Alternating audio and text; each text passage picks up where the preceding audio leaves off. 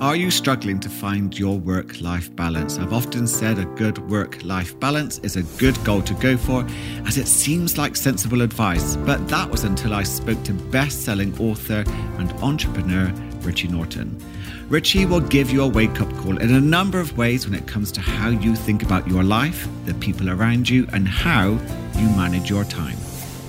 Hi, I'm Paul Shepard, and welcome to the Mindset Change Podcast. Richie Norton is with me talking about his brand new book, Anti Time Management, which is the perfect antidote to anyone who wants to claim back their life from the rat race and start to live life with values and purpose, creating your momentum forward.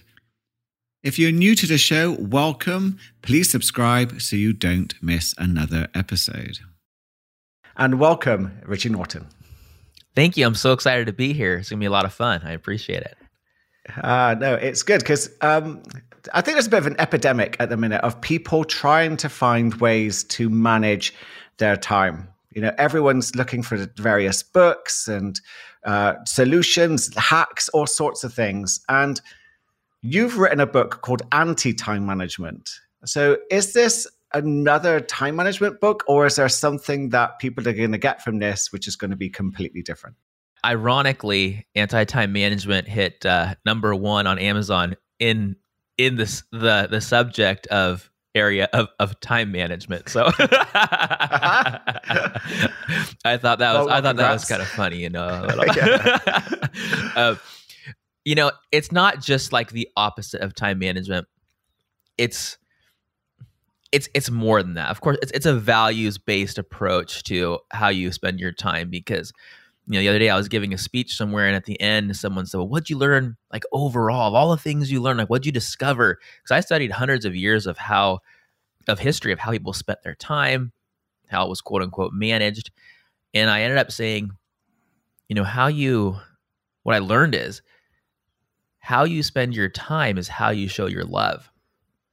And that statement can actually hurt a lot of people because it's it's uh it says a lot because most of us have been taught to sacrifice what we love for success so that we can eventually one day have more time for what we love and who we love and, the, and those kinds of things.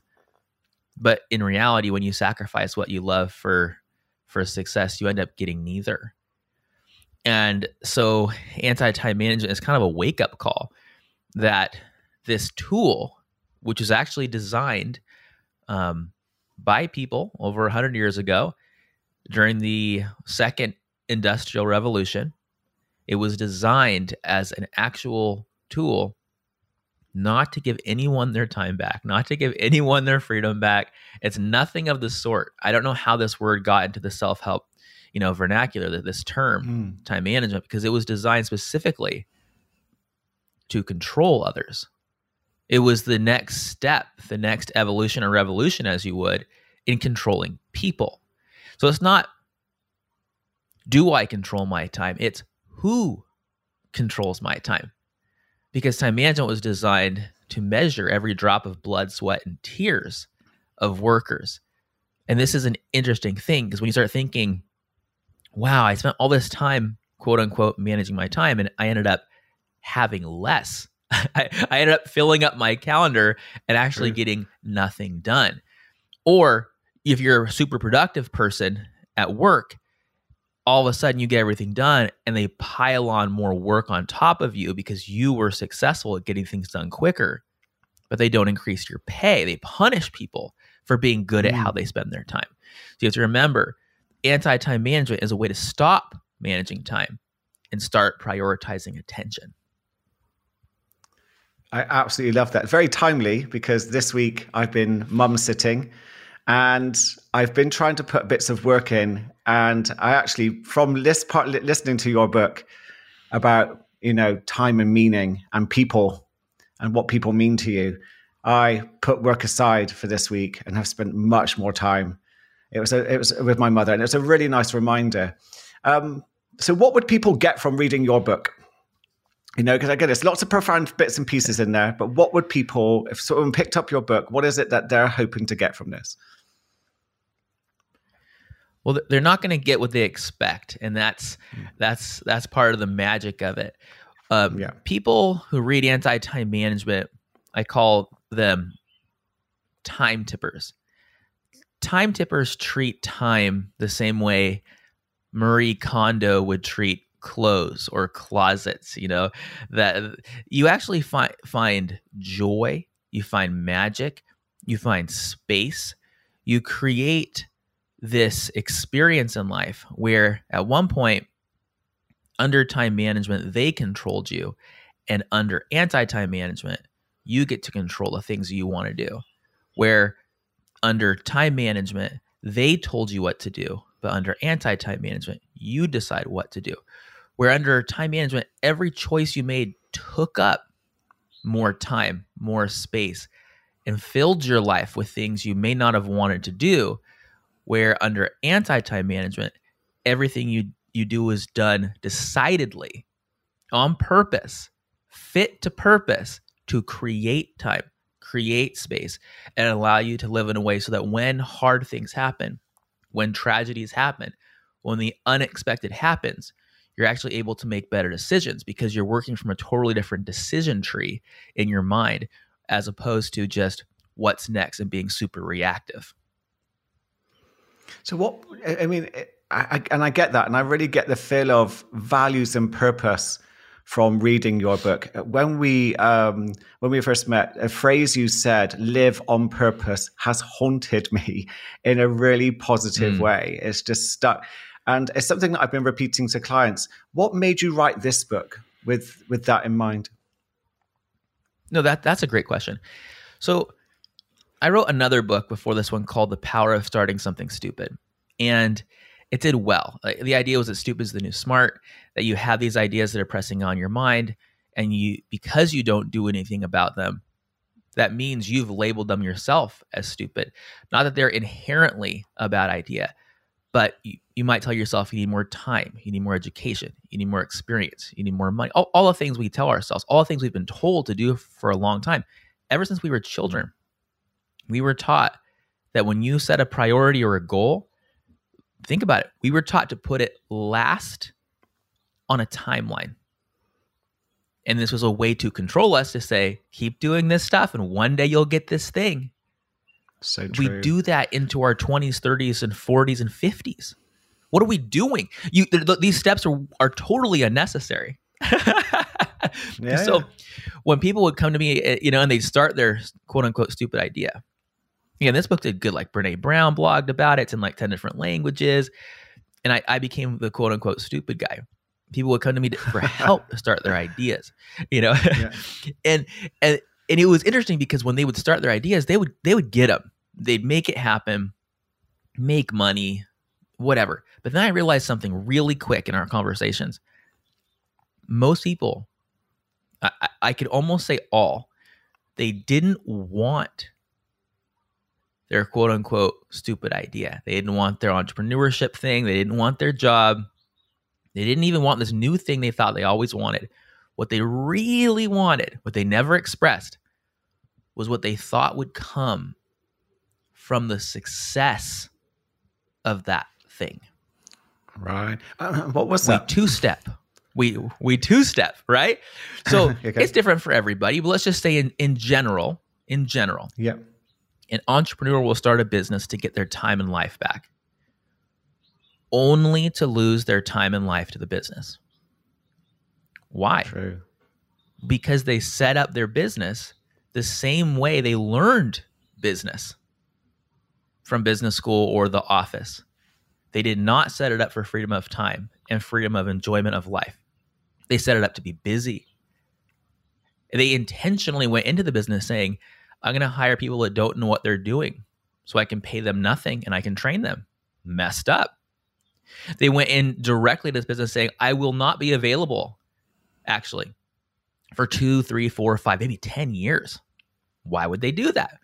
When in reality, they could have started the business with their values from the start, saying, this business will be designed to give me freedom of time, freedom with my family, freedom to travel, whatever it is. It could be even to work mm-hmm. more, but whatever their their love was, whatever the thing was that they wanted, if they would have built it with that baked in from the start, they would have had it now and later. Because when you start doing things in one way, a year from now, you will have cemented systems that do not let you free or change, even though we tell ourselves that it one day will. We lie to ourselves. Hmm.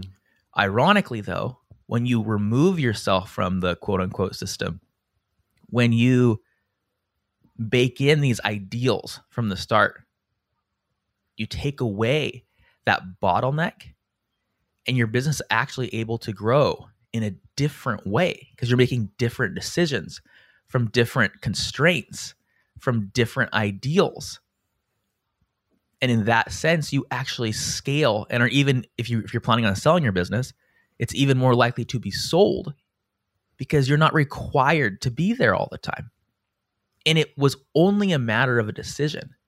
Now you have to remember, I'm not just saying these things to say them. I'm doing this based on history of what's worked, the new future, because today is very different than even three years ago.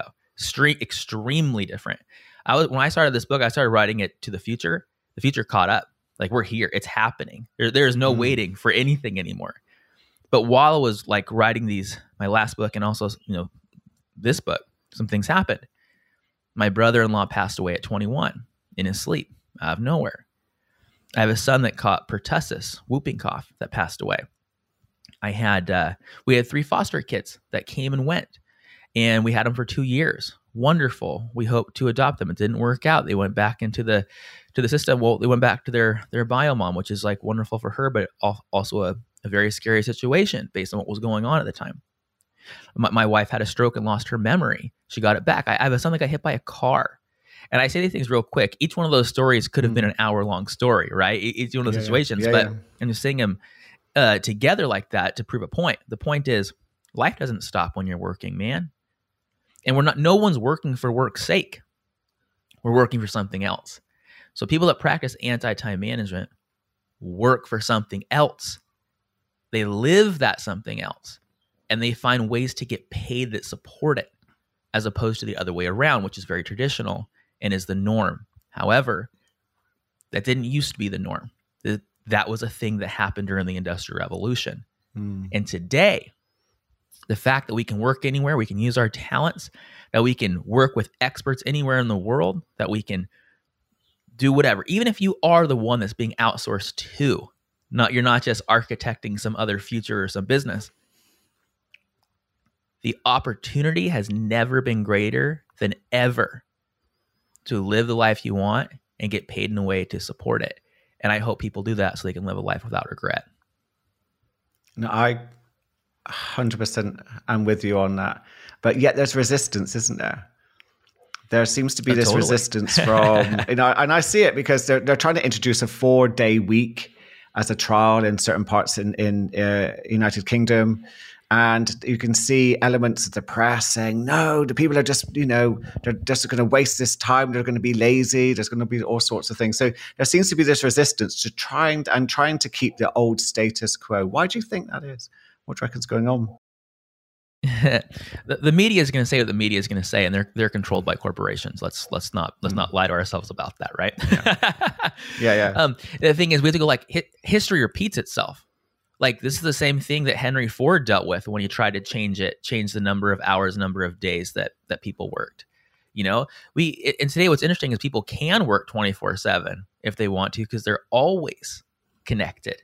So the thing is, a couple things. One, corporations are going to do what corporations are going to do.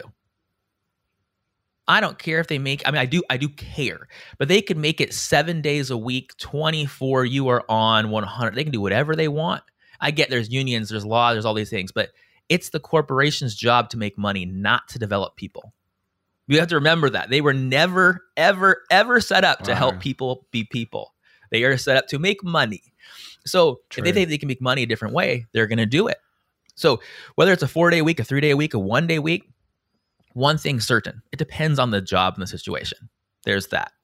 The second thing is work expands the amount of time given, Parkinson's law. And so what people are finding is actually even even quote unquote smart corporations are finding someone who works four days a week just gets the same amount of work done in four days than they would have in five days because in five days they stretch it out on average.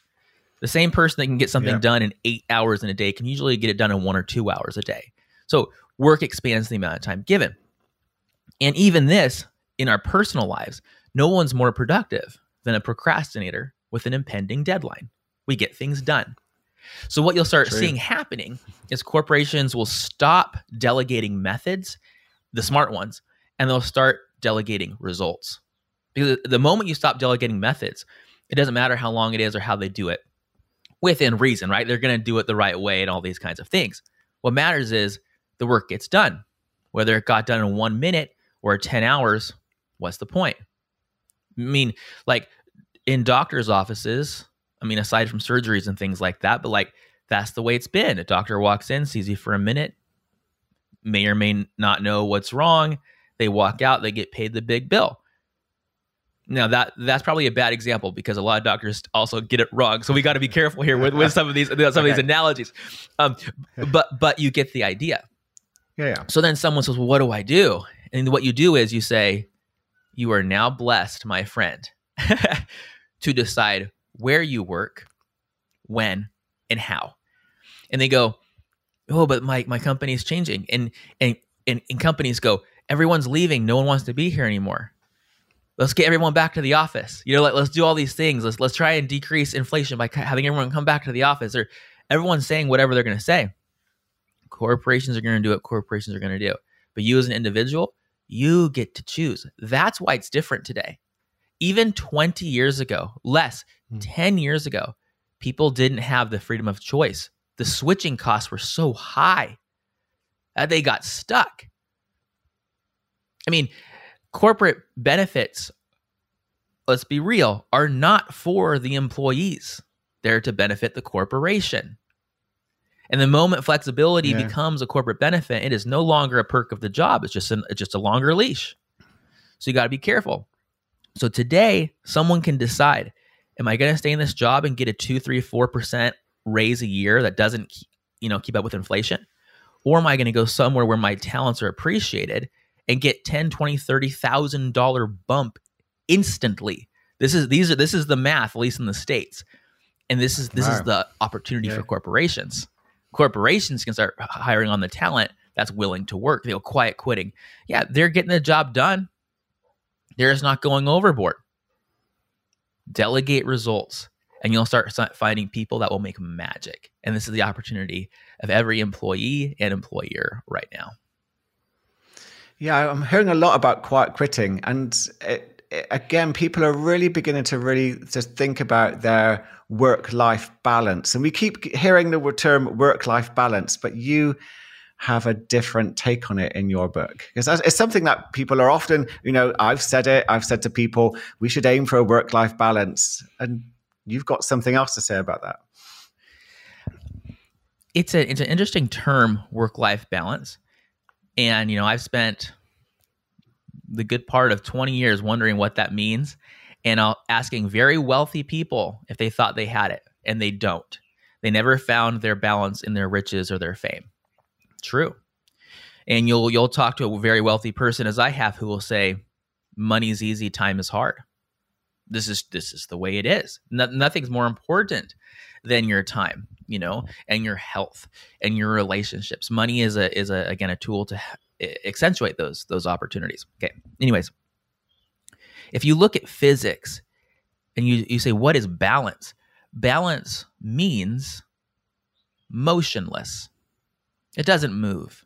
Balance means in that mm. sense stuck stale stagnant I've never seen it that way before. Uh oh. okay. You know, you, you know, and so you, no one actually wants balance. No one wants to work eight hours, sleep eight hours, play eight hours. I mean, maybe. I mean, that would be cool. Like whatever.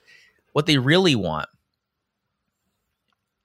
they want a voice in how they spend their time, wherever and whenever, if possible. That's what they want. So work life flexibility, rather, would look like imbalance, imbalancing your life in the direction that you want it to go, as opposed to trying to keep the status quo. And this is a very different and important distinction. Someone right now listening to this could ask themselves um, a few questions and figure out how much freedom and flexibility they have right now. You just ask yourself, in each project or situation or choice is different, but you could ask yourself, just think of one right now. How autonomous am I to be able to make that decision? Because if you have to ask someone else for permission, you don't have autonomy. This isn't about good or bad. Mm. It's just it is what it is. How able am I to do it? So if you if you if you did either if you either could do it on your own, you had permission to do it. Could you? Do you have the money? Do you have the time? Do you have the skill set? This is flexibility. And third, maybe most important, I think they're all important, but this one's a scary one to think about availability. Just because you're autonomous and just because you're able does not mean you're available. So, the level of your autonomy, ability, and availability determines how flexible you are and how free you are to make choices. Wow. And that, it, it, the book really does focus on that freedom, doesn't it? It comes up time and time again as a time tipper, which you, you mentioned earlier. Mm. Um, something else you mentioned that I do want to go back to is that because again, it's, it's something that keeps repeating in my mind is Gavin's law. And you mm. mentioned mm. your your your brother-in-law and your son. Um, can you just tell me what uh, and tell the listeners what Gavin's law actually is? Because I think it's such an important part of you know it could help create a little Thank mindset you. shift for for people listening. Thank you. I know I appreciate it. When when my brother-in-law passed away, he was living on and off with our family in Hawaii for about five years. And one day he just didn't wake up. He died in his sleep at 21. And when that happened, it totally shook us. You know, like you think that you're going to grow old and do your thing and you know one day mm.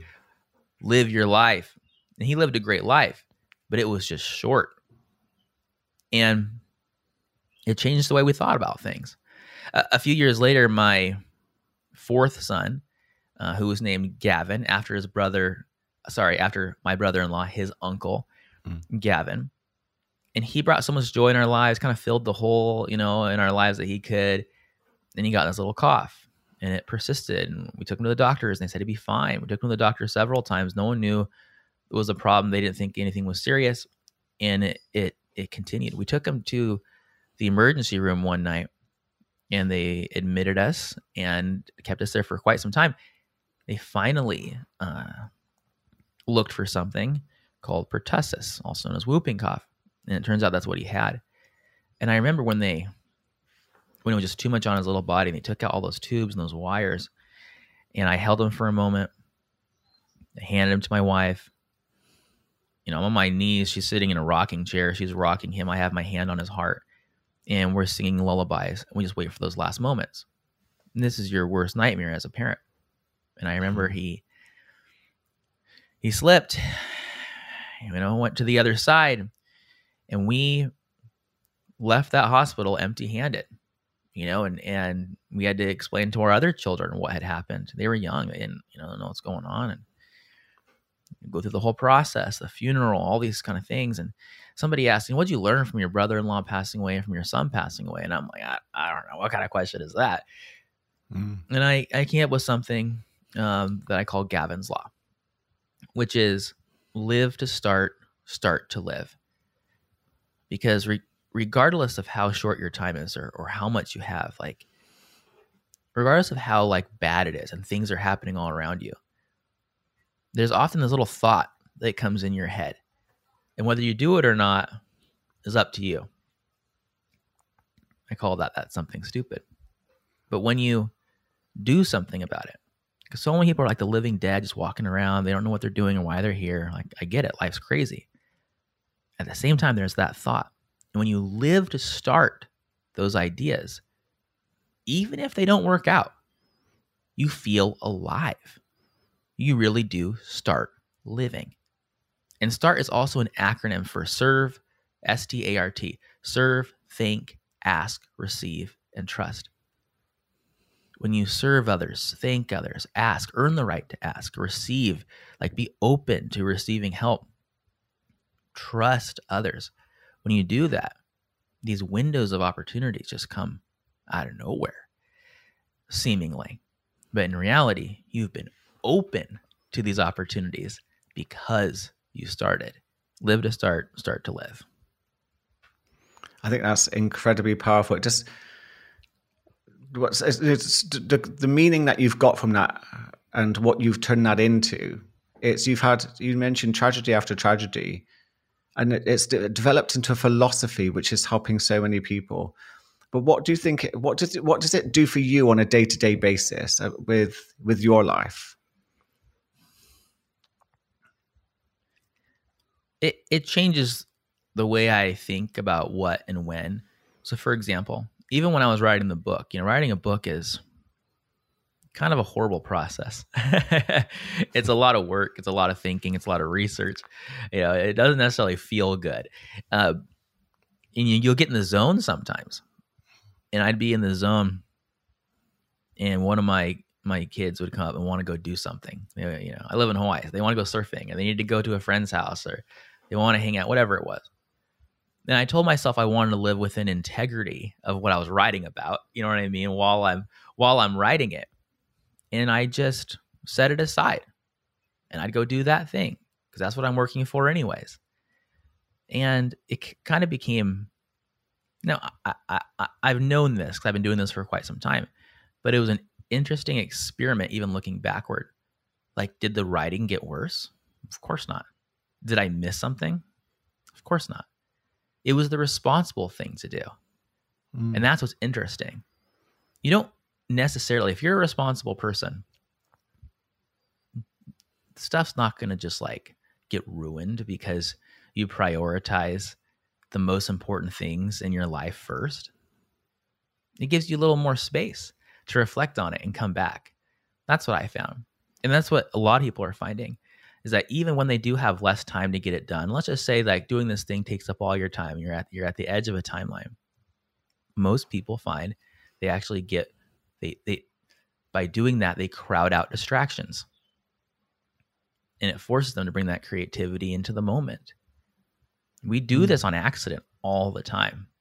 But it is a beautiful blessing when you realize that how you think, how you change uh, how you're paid, how you operate, how you prioritize, literally putting your priorities first instead of last, actually helps you be more productive. It's fascinating. As I said, it's I I'm absolutely hundred percent behind that, but I, I get there's people tend to resist it. They seem to be frightened of it. And what do you think when you're working with people? because uh, you you coach and uh, you talk to a lot of people about this. What do you think the number one or the top things that people tend to struggle with when it comes to you know following your idolization, your you know becoming a time tipper? Well, one thing is let's just keep it simple. Just say, mm. tr- try it. I mean, you have nothing to lose. I'm not I'm not necessarily asking you to change everything overnight.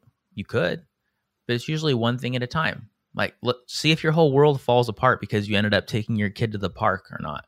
Please.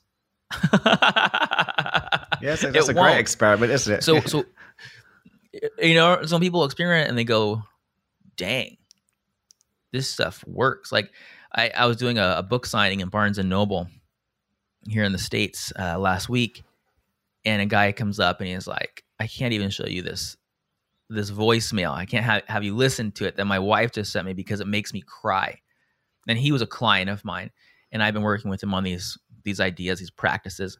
And he says, over the last two years, like she sent me this voicemail, how like, can you imagine? We never would imagine that this would have happened, that this would have happened. They lived in Europe, they lived in the States, they did all these things. They traveled. He hung out with his family. They got paid more than they'd ever been paid in their entire lives. And she went on and on and on about what a good dad he was and that his kids were missing him while he was there visiting with me at this book signing. Oh. He's like, that wasn't the case. That wasn't the case before. so I'd say experiment. You know, a mama bear will sacrifice herself for her cubs, no matter what the danger is. When you believe in your the it's not just like your values. Like there's a reason mm. people have certain values. And and I'm not trying to impress my values on anyone. I'm just saying identify yours. What's your overarching goal? Let's move beyond goals, habits, and strengths, which are only tools to get us somewhere else. Let's focus on the somewhere else because that changes the decision tree on what goals, habits, and strengths you're going to use, if any, to get there. And when you do that, when your reason for what you're doing is strong enough, it overcomes any fear that would come come come into place, like a mom bear for her cubs. You just mm. do it. And that is the magic of having real purpose. Because instead of following the process to get a purpose, which is usually someone else's purpose, because someone else developed the process, by the way. Yeah. You allow process to follow purpose. It's the opposite. Most people follow the process. Nope. Follow the purpose. That will create the purposeful process. So, a lot of ways to do it. Just pick one personal, professional, people in your life, play. Make those things your North Star. And that will, you ask yourself a better question because you have to remember goals from experience are tasks. They're not goals. You've done them. Just, just doing it again. Mm. Goals outside experience or growth, which inherently means you don't know how to do it. And that's okay. you build the castle, then the moat. These corporations for the last couple hundred years have all been castles that we've been workers working in the moat to support. We get to flip that. What's my castle? What's my economic and strategic moat that's going to support it. It is a totally different way of thinking. Yeah, people are daring to think differently, and your your book definitely adds to that. Um, I, when I'm working with clients, I often ask questions about what people's purpose are, what their future looks like, and it's amazing how many people have no idea. They don't. They can't even hmm. picture the future. It's almost like it doesn't exist. So they lived, they, they, you think that they live quite presently, but they, in a way, they don't. You know, I love your um, time acronym, by the way. Today is everything. But for some people, they're not even quite there in today and with no purpose in the future. You know, it's it's, it's quite it's quite a crazy it's it's, it's um, it, state of mind. Yeah, I remember too, like after our, you know, after some of these different tragedies, and I and I, I talked to my wife, and we talk about, you know, let's set goals or this or that, and it was like, I can't set another goal. I can't. It's like setting myself up for failure. We're terrified of of setting up something for the future because of the the feeling when it doesn't work out. That's what's really cool about anti-time management is we're not even, of course, we're talking about the future, but we're talking about rescuing that future goal from the end of a timeline and bringing it front and center. We're talking about stuff you can do right now. Someone says, you know, I want to spend two months out of the year in Italy. Go. You'll figure out how to get paid while you're there or around it, or you'll figure mm-hmm. something mm. out. Like the longer you wait to do it, the less likely you are. And the more likely you are to put barriers up. You know, I need money, I need this and that. Well, great. Mm. Aren't we glad we're having this conversation finally? yeah, we are. that that opens up a lot of things, isn't it? Uh, it it's true that it, there, when you were talking about you know going to Italy, it, it, reminded me. And I think I read it in your book. Um, uh, the something stupid book uh, which this is my doing something stupid this is my my podcast was started as a dare um, and now it's um, yeah. oh, brought oh, me to, to, to, to, talking to you and, and that's a um, it's, a, it's a strange world at times, and it's what I um, the thing about uh, doing something stupid is I think it talks about retirement, the retirement trap. Yeah. Where yeah. It, yeah. where people think, oh, do you know what? I'll so, just I'll I'll wait to retirement. You know, it's a it's a it's a funny thought, and if you think about it, let me, let me tell you from from my perspective. When I was in my when I was 20, I lived in Brazil, and I saw I was in favelas, very very poor area, and I saw a lot of people that were trying to do their best to work their way out of poverty and feed their family. Most talented, wonderful, smart people in the world. There's just not the resources or the network. You know, it's it's, it's a real it's a real systemic thing. And I thought, how can I help people work their way out of poverty? And then my immediately my uh, mentality, which we actually have both in the states and in Europe, was, oh, maybe when I'm re- I'm I'm like fat and happy and retired, yeah. generally 65, I'll be able to do something about this. And I thought, wait a second, wait a second, wait a second. Let's that would mean that if I wait that long, that means I can't help the people in that in this way. Or and who am I to assume I can help them? But at least the effort I'm trying to mm-hmm. do, whatever that looks like, the people now, the people when I'm 40 assuming people have on average a kid every 20 years i know they don't but let's just pretend for a second that every 20 years there's a new generation. I, I, think we can see that that happening when they start naming generations. You go the generation now and generation 20 years the generation in 40 years i'm going to screw over freaking three generations of people if i don't do something right now.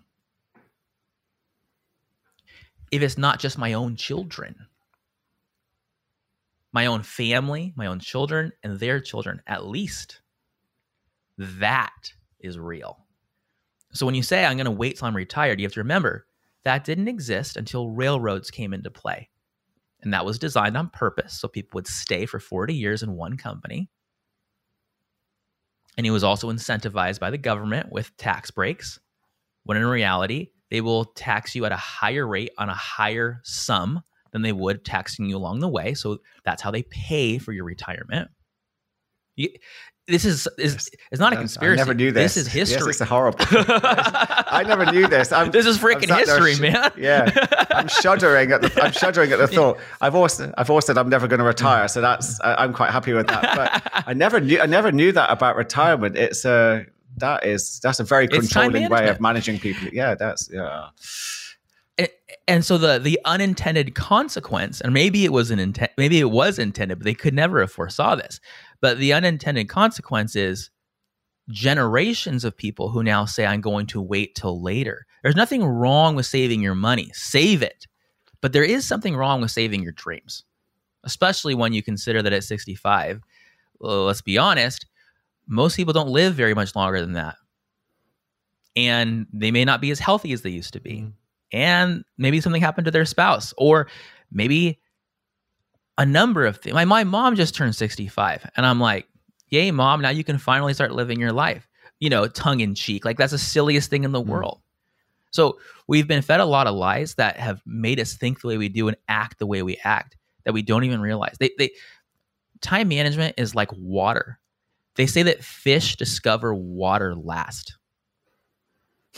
we don't even know the decisions that we are making that are based entirely on how we were taught. We must work.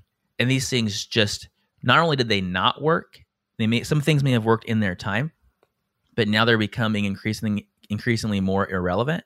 So now today in the 21st century where robots and AI are taking over, people are like, what am I going to do? Where's my job going to go? Yo, no, man. You actually get to be more human because you've spent the last 50 years doing things that a robot should be doing anyways. All these things that are rote over and over and over, you know, just silly. So the opportunity is is massive, but as soon as people start thinking I need to value my time and not time my values, then their life will change. Yeah. I think I said I think that's the overall message that I love about your book is that live life now and on purpose because we're never going to get today back. We don't know if we're going to get to you know to live tomorrow. We just had the Queen pass away today, completely unexpected as far as I knew, and as I said, it's and uh, obviously our nation's gone into mourning, but it's another reminder. How many reminders do we need to uh, you know from tragedy after tragedy is to actually start living more on purpose today instead of I think the biggest lie we tell ourselves is that we can save, uh, you know, living life until another day or at some point in the future with retirement. But we can't because we don't know if we'll be there true. or what if without the health or the energy. Yeah. We don't know what the world circumstances will be either. No idea.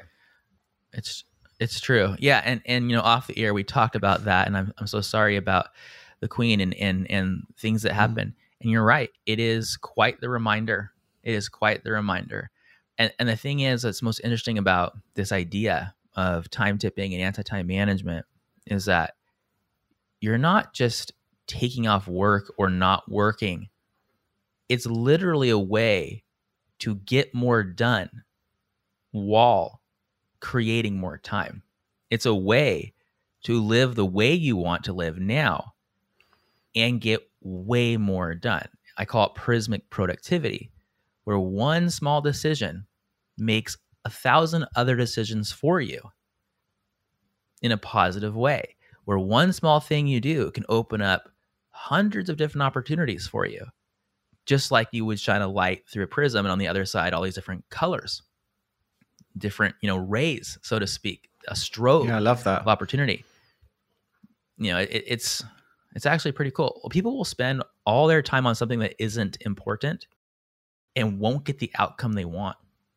Whereas other people will actually spend a little bit of time on something that's important and get all the things they want. They're asymmetrical changes, asymmetrical thinking.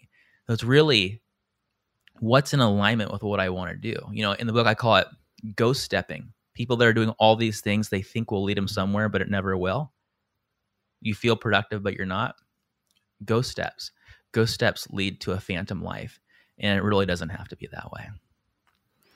I think another phrase that you mentioned was in the last time we met was a busy cal it's something along the lines of a busy calendar is an empty life and that's a, that's another phrase that stayed with me I, looked at my calendar and thought uh, yeah. oh okay it's a good point it's a it's a jarring thought that a full calendar is an empty life because we were filling it up thinking we were doing all these things but if you if you really step back and look at it, a lot of people will go, hmm. "I did all these things and got nothing done," or "I did all these things and none of them reached my purpose." How many how many steps do I have to take to do what I really really want to do, and they never do. Where in reality, what's the opposite? An empty calendar. You go, well, how do you just have an empty calendar? I guess it could mean you have all this space and you're you're you're just winging it. You could say that. That's not what I mean. An empty calendar means everything's handled. You focused on your strengths, the ones that you like, and the things you don't like to do, including your strengths. You delegated, outsourced, you figure out a way to have a robot do it. Man, so much time can be created when you think just a little bit differently again it, from your piece of advice and you know being on strategic coach and other things coming on on my way i've now got someone doing all those things for me so my calendar is there you go more healthier yes i've made a bit some big changes um, Richie, this has been an amazing conversation. Thank you so much. Uh, where can people find um, out more about you? I'll put all your details in the show notes anyway, but where can people find you and uh, download your book? No, thank you. Uh, go to richienorton.com slash time and I have a free 90 day challenge that will kind of you know walk you hand in hand, step by step, day by day, week by week, to be able to make some of these things happen in your own life. Of course, anti time management is available everywhere, including Amazon. And it would mean the world to me if you grabbed a copy. You can also get the audio if you want to put on double speed and listen to me, you know, like that. And I sound like a chipmunk. That that's fine too. You know, whatever whatever you want. well, that, that's how I listened to That's how I listened to your book. You did sound there. You go. Uh, an amazing, yeah, so an amazing chipmunk, but it was it was a good way to absorb it. Uh, Richie, thank you so much. Awesome. Um, again, anti time management is out now. I'll put all the details in the show notes. And I would say this needs to be at the top of the wake up call charts, not the time management charts, the wake up call charts. That's, That's uh, right. Because uh, again, it, this like is a wake up call. Uh, thank you very much. And to you, the listeners, thank you for giving me your time and energy for this interview. And I hope Rich has helped you rethink a few things as he did with me. Will you now live more on purpose? And what will your calendar begin to look like as you experiment with creating your ideal life? Please share, please subscribe, please leave me a review, and have a wonderful day.